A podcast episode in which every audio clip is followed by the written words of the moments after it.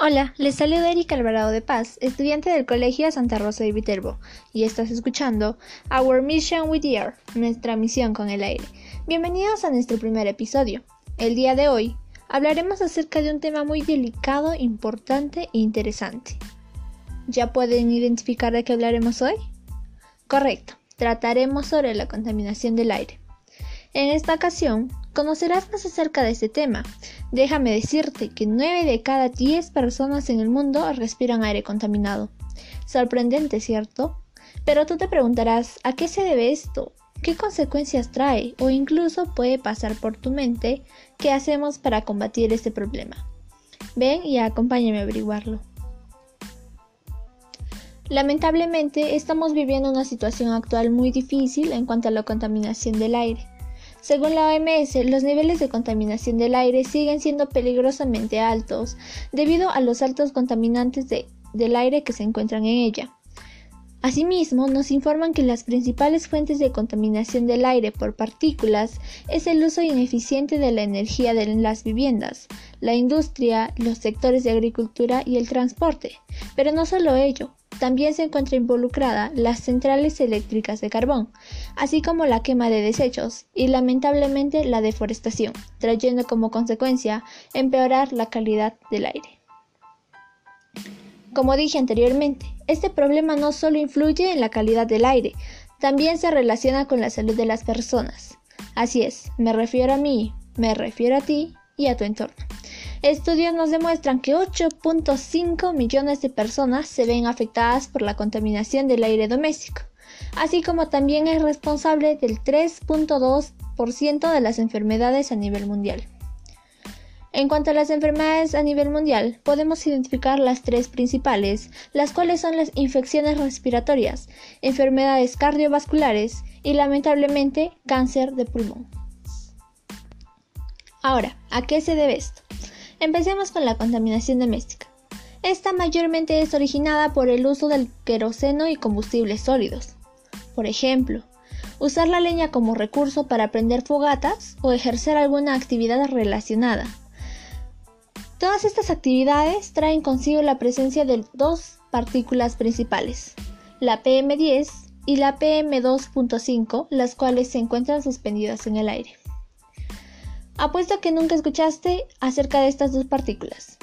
Bien, déjame recordarte que la partícula PM10 puede inhalarse y alojarse en el sistema respiratorio, así como la partícula PM2.5, la cual puede alojarse en los pulmones.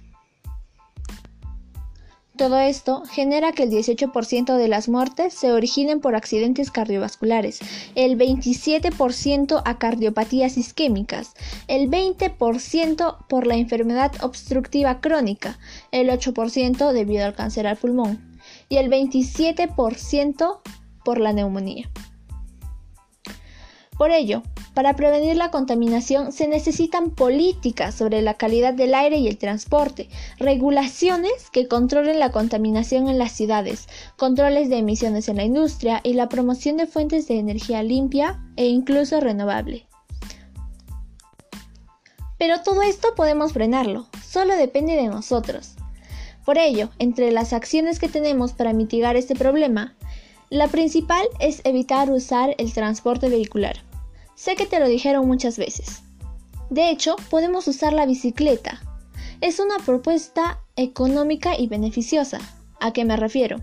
A que esta es amigable con el ambiente. No contamina, es decir, no emite gases de efecto invernadero.